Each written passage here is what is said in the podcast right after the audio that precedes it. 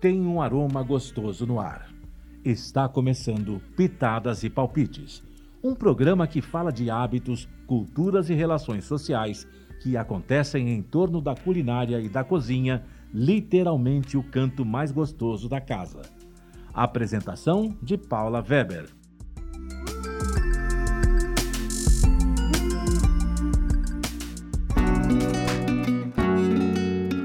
É, Bem-vindos a mais um Pitadas e Palpites. Hoje eu vou conversar com a Geis Abreu, que tem uma história muito interessante. A gente costuma achar que uh, profissão de sommelier é uma coisa masculina, e é justamente o que a Geisa faz. Então, eu queria que ela contasse, muito bem-vinda, obrigada por aceitar o convite. Primeiro que você contasse como foi essa trajetória, como você se encantou pelo mundo dos vinhos e qual é a realidade de uma mulher no mundo dos vinhos. Agora é com você. claro, obrigada. Muito obrigada pelo convite. Bom, eu acho que eu já trabalho com vinho faz uns 13, 14 anos por aí. Bastante tempo. Muito cedo. Eu sou uma das poucas pessoas que eu conheço que realmente falaram quero fazer isso da minha vida e vou fazer isso. É, quando eu tinha 17 anos, eu fiz um curso de turismo e hotelaria pelo Ministério do Turismo. E aí eu recebi um convite muito especial para servir um evento de sommeliers. Eu achei aquilo bárbaro, porque eram várias pessoas reunidas em volta de uma bebida, conversando sobre geografia, história, sobre diversos assuntos, e tudo isso em volta de uma taça. Eu fiquei abismada, falei assim, nossa, eu quero entender melhor como funciona essa função. E eu me lembro que naquela época também não tinham muitas mulheres. Era um evento só de homens, eu achei aquilo muito muito curioso também.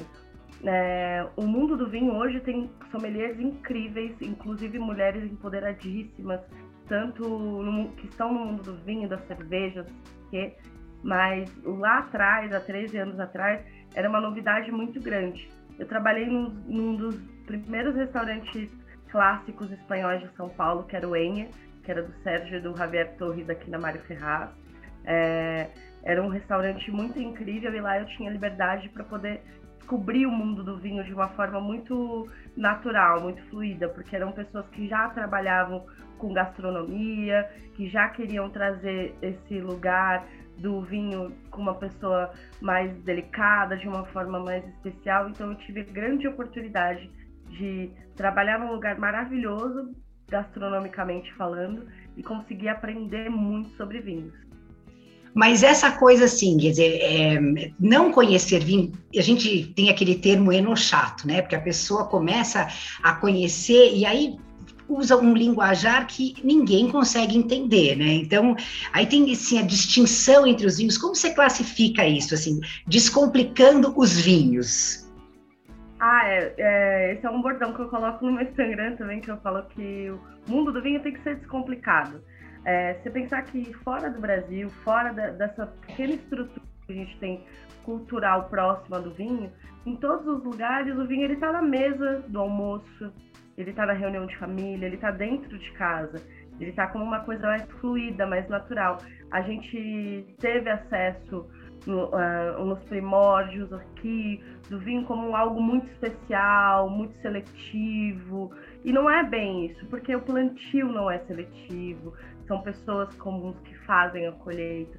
Tem todo, tem todo um processo que afasta as pessoas do mundo do vinho. E é um mundo fascinante, onde você tem acesso à história, geografia. Não, entender pode... até porque cada uva tem uma característica, dependendo da altitude, dependendo do tempo, dependendo de como foi plantada. É isso.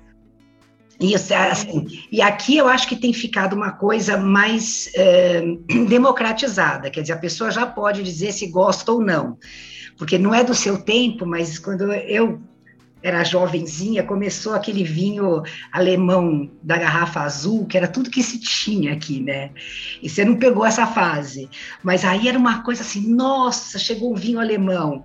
E aí as pessoas foram aumentando o conhecimento, entendendo. Mas o que, que você diria assim, para a gente começar, para quem não entende nada e quer começar a se aventurar, por onde começa? Você começou por onde a estudar? Olha, hoje a gente tem várias instituições muito bacanas que te dão cursos básicos, cursos para você aprender a servir um jantar na sua casa, a simplesmente só ser curioso no mundo do vinho, ou até mesmo se formar. A gente tem o ciclo das vinhas da Alexandra Corvo, que é embaixadora da Borgonha no Brasil, que é uma mulher genial. Tem a ABS também, que é a Associação Brasileira do Sommelier, entre outras escolas que são incríveis, até mesmo o SENAC. Mas para quem quer começar de casa para vida, assim, a procurar vinho, não se prenda a um único vinho, como o vinho alemão. não, aquele lá já foi muito. Acho que ninguém nem chega mais aqui esse vinho. Chega, mas eu acho que já não é mais a garrafa azul. não se empreender a, a, uma uva só ou uma região só porque todo mundo fala que é bom ou porque todo mundo diz que é aquilo que, é, que você tem que tomar os clássicos é, se, se deixar livre para poder provar tudo que é diferente e começar a provar as coisas que o seu país tem de melhor. Hoje a gente é o melhor produtor de espumante do mundo. Não, são maravilhosos. Realmente são. Maravilhosos. Então, o melhor até que vinho, que espumantes e champanhes e outro, outras cavas de outros lugares, né? Então, procurar vinhos que sejam é, brasileiros, nacionais, é, ou vinhos que sejam mais próximos ao que você gosta, mas nunca se prender a não, não provar algo diferente, porque o mundo do vinho é tudo diferente o tempo todo. Essa que é a realidade. E você tem algum, assim, para você começar a anotar, você tem alguma dica de como que a gente começa assim, que é que nem estudar, né? Literalmente é estudar, né? Então, você fala assim, tomei esse, gostei. Por quê? Não é por causa do... Aí começa aquele aroma do orvalho, da... Eu acho que é assim, gostei por uma razão, assim, pelo menos para mim, eu tenho uma anotação mais básica, né? Gostei, é, combina com. Aí você vai aos poucos entendendo com, se é mais leve, mais pesado.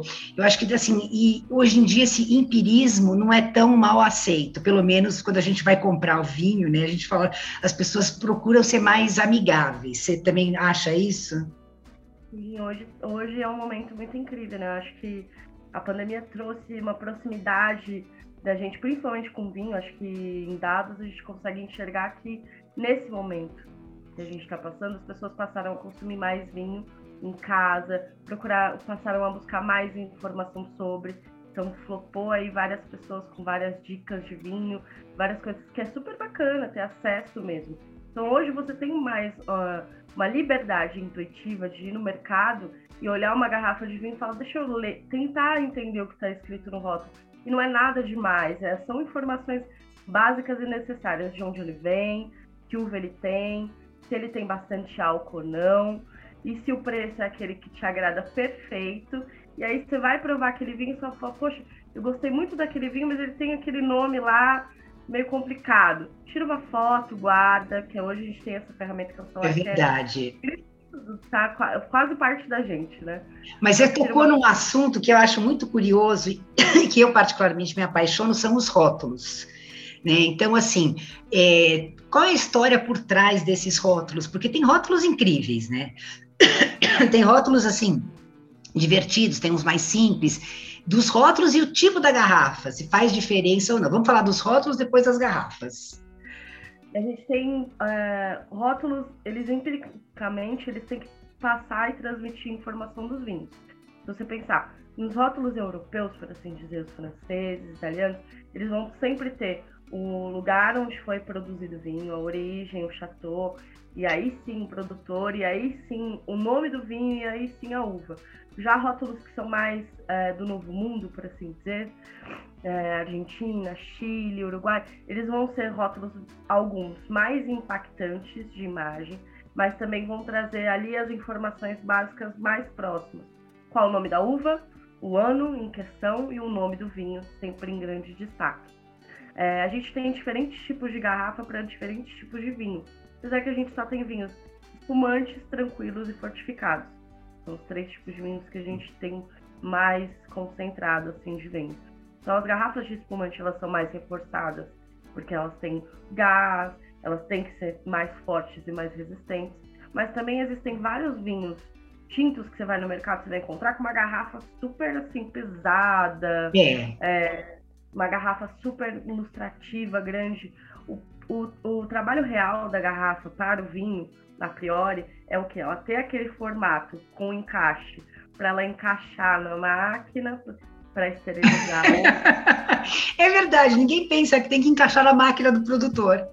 Todo mundo fala assim, ah, esse buraco, que quanto maior o buraco da garrafa, melhor o vinho. Gente, não é bem por aí. Não é bem por aí. E também é, a cor da garrafa, ela, ela um, implica bastante no processo de conservação do vinho. Se você tem uma garrafa verde escura, uma garrafa mais escura, ela tá ali também para proteger o vinho da, das. Ah, me fugiu a palavra. Da luz.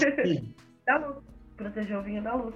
Proteger o vinho da luz, ela é um pouquinho mais grossa, talvez não, não ter tanto é, um processo com temperatura. Essa é a ideia da garrafa real.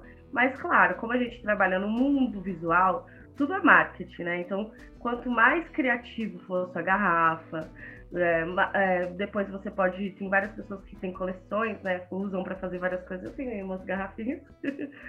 Quanto mais divertido, diferente for o seu rótulo, mais ele vai chamar atenção, de fato. Só que o vinho é, o vinho ele é uma surpresa. Isso é uma coisa que eu sempre falo para todo mundo. Eu vendo uma ideia fechada.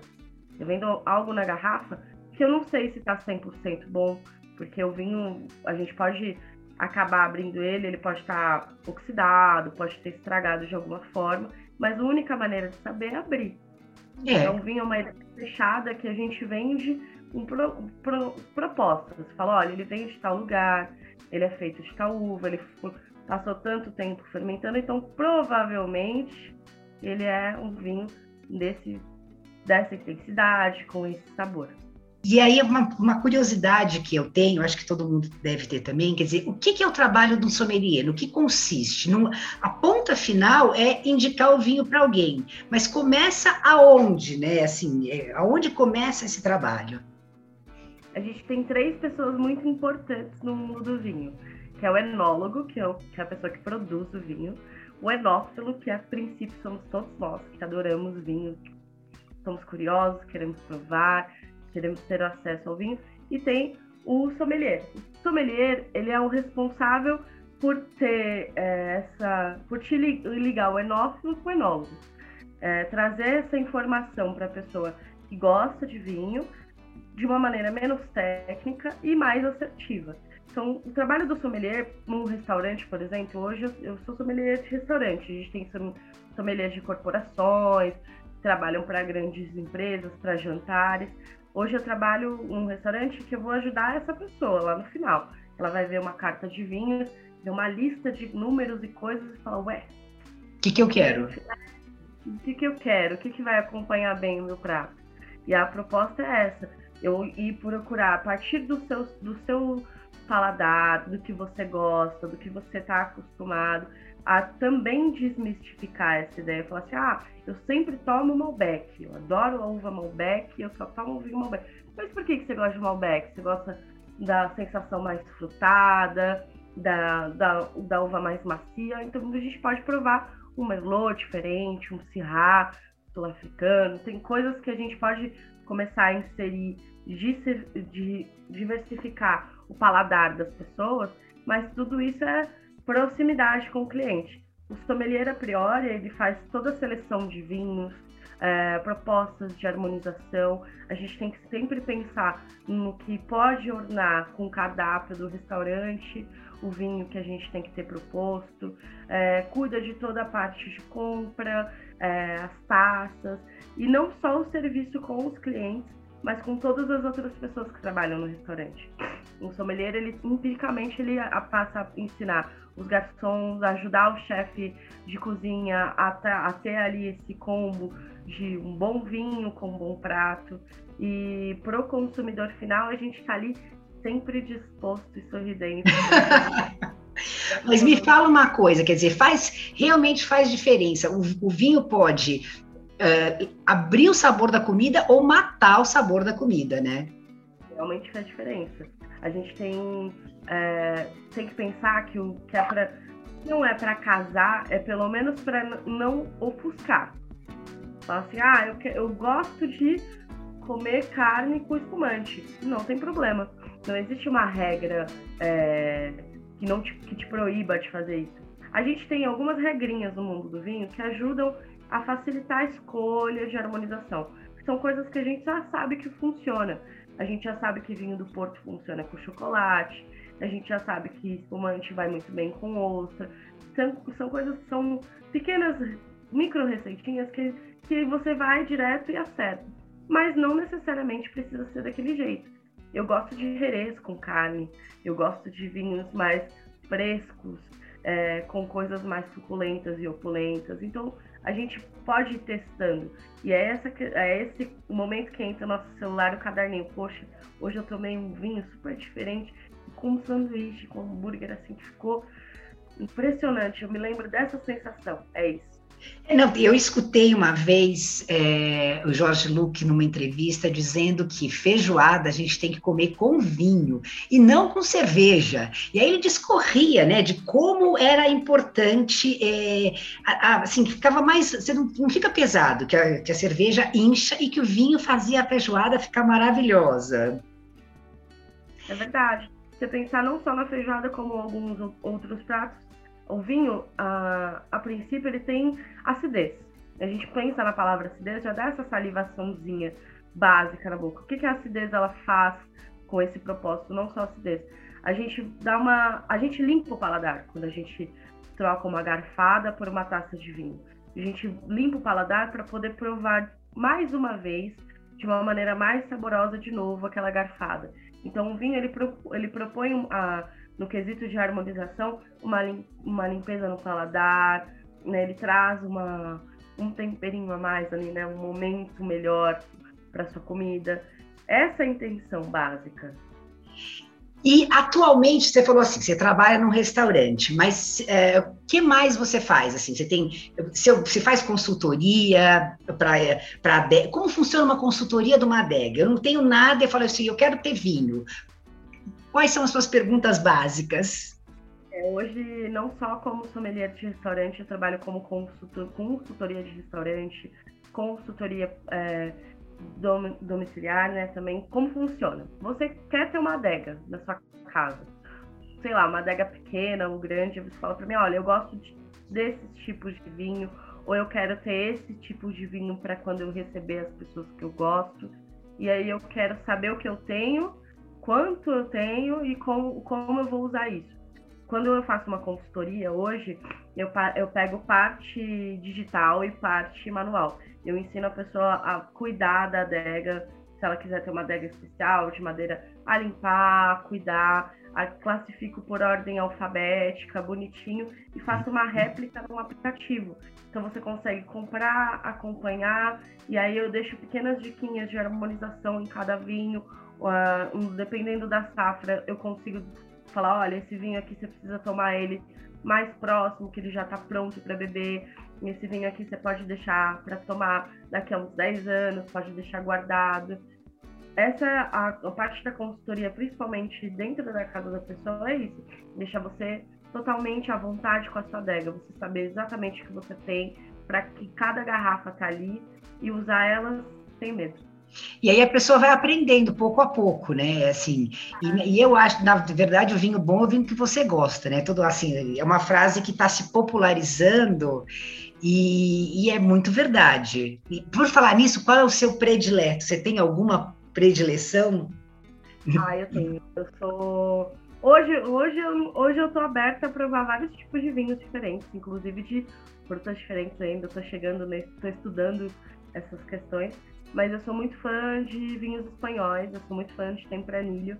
Inclusive tem uma, tem uma tatuagem de uma tempranilho, é a, foi uma das primeiras, a primeira uva que peguei na mão e para mim são vinhos que em toda a Espanha, em cada região, ela se faz de uma maneira diferente.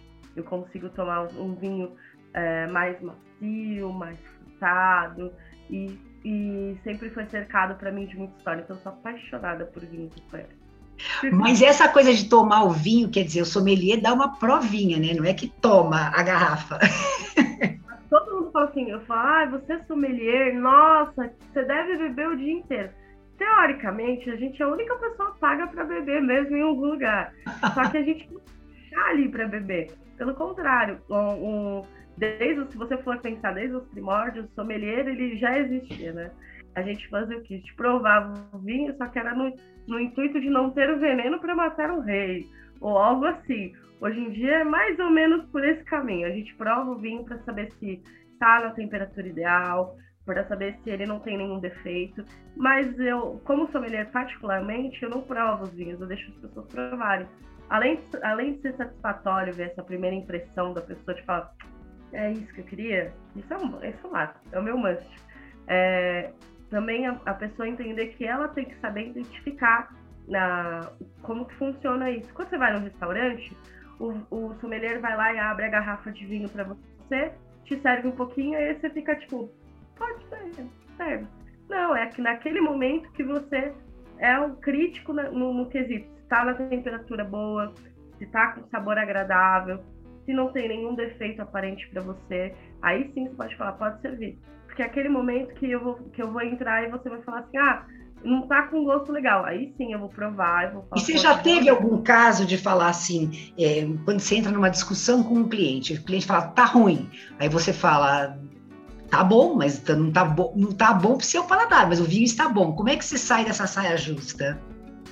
Já, eu tenho, tenho algumas pessoas, nesse momento, tem bastante pessoas que estão tipo, ah, eu super quero, gosto de vinho, mas ela tem na cabeça dela um sabor que ela tá buscando. Só que ela, às vezes você não consegue se expressar bem quando você tá procurando um vinho. Você fala, eu tô meio Você fala assim, ah, às vezes, é, ah, eu quero um vinho mais macio, porque todo mundo usa essa palavra, né, do macio um vinho que não seja doce, mas também não quero vinho muito seco. Fica como? Sommelier pensando, poxa vida, o que, que, que eu vou dar para essa pessoa tomar? E aí você, você vai per perguntando outras coisas, né? vai fazendo uma leitura é, gustativa diferente. Falando, ah, o que, que você gosta de beber normalmente? O que, que é bacana para você? E a gente chega num senso comum ali. É isso aqui que eu quero provar. Você abriu o vinho, não é, não é aquilo que a pessoa queria. Eu falo assim, não é isso que eu queria. Mas é mais fácil falar assim, ah, não tá bom. Acho que esse vinho aqui tá estragado. tá estragado. É. Aí eu vou lá e falo assim, bom, vamos dar uma olhada. Vou provar com você. Olha, ele tá ácido nesse nível? Não. Ele tá amargo nesse ponto? Não. Então acho que ele, ele tá perfeito. Para a proposta que ele tem.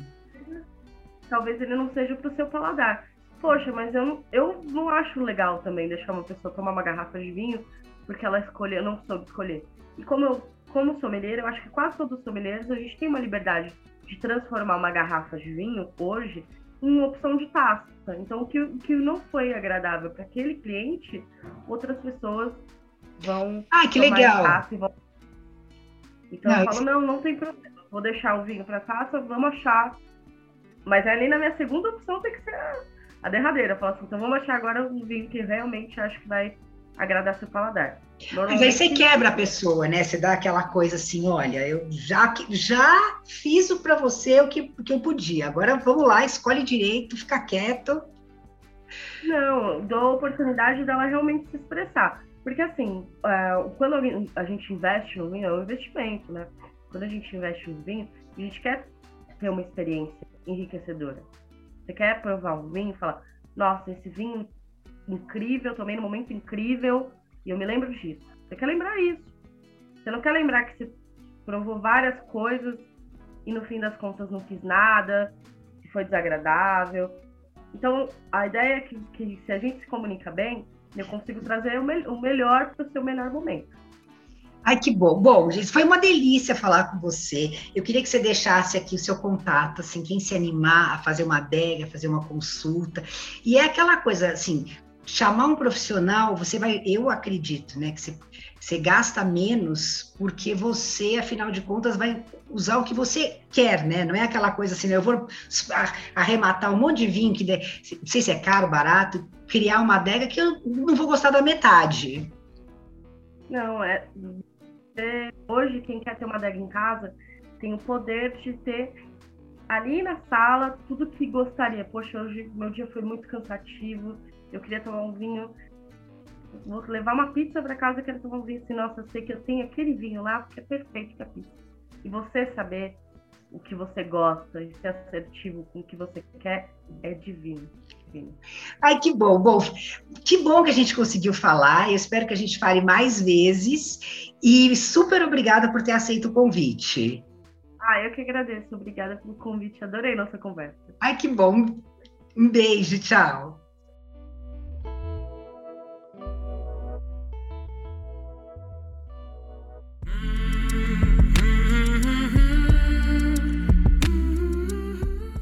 Termina aqui Pitadas e Palpites, um programa que conversa com você sobre diferentes hábitos e culturas, utilizando a culinária como pano de fundo. Um programa que recebe convidados para falar das relações sociais que acontecem e como acontecem em torno da gastronomia e que podem ocorrer em um ambiente sofisticado ou na cozinha, literalmente o canto mais gostoso da casa. Pitadas e Palpites é apresentado pela chefe Paula Weber, todas as sextas-feiras, às 10 da manhã, com reapresentações aos sábados, ao meio-dia e aos domingos, também ao meio-dia, aqui na sua Rádio Mega Brasil Online, que agora também é TV. Acompanhem o programa Pitadas e Palpites também em imagens no nosso canal no YouTube. Informação, entretenimento, conteúdo exclusivo e relevante você encontra na Rádio Mega Brasil Online, um canal a serviço da comunicação.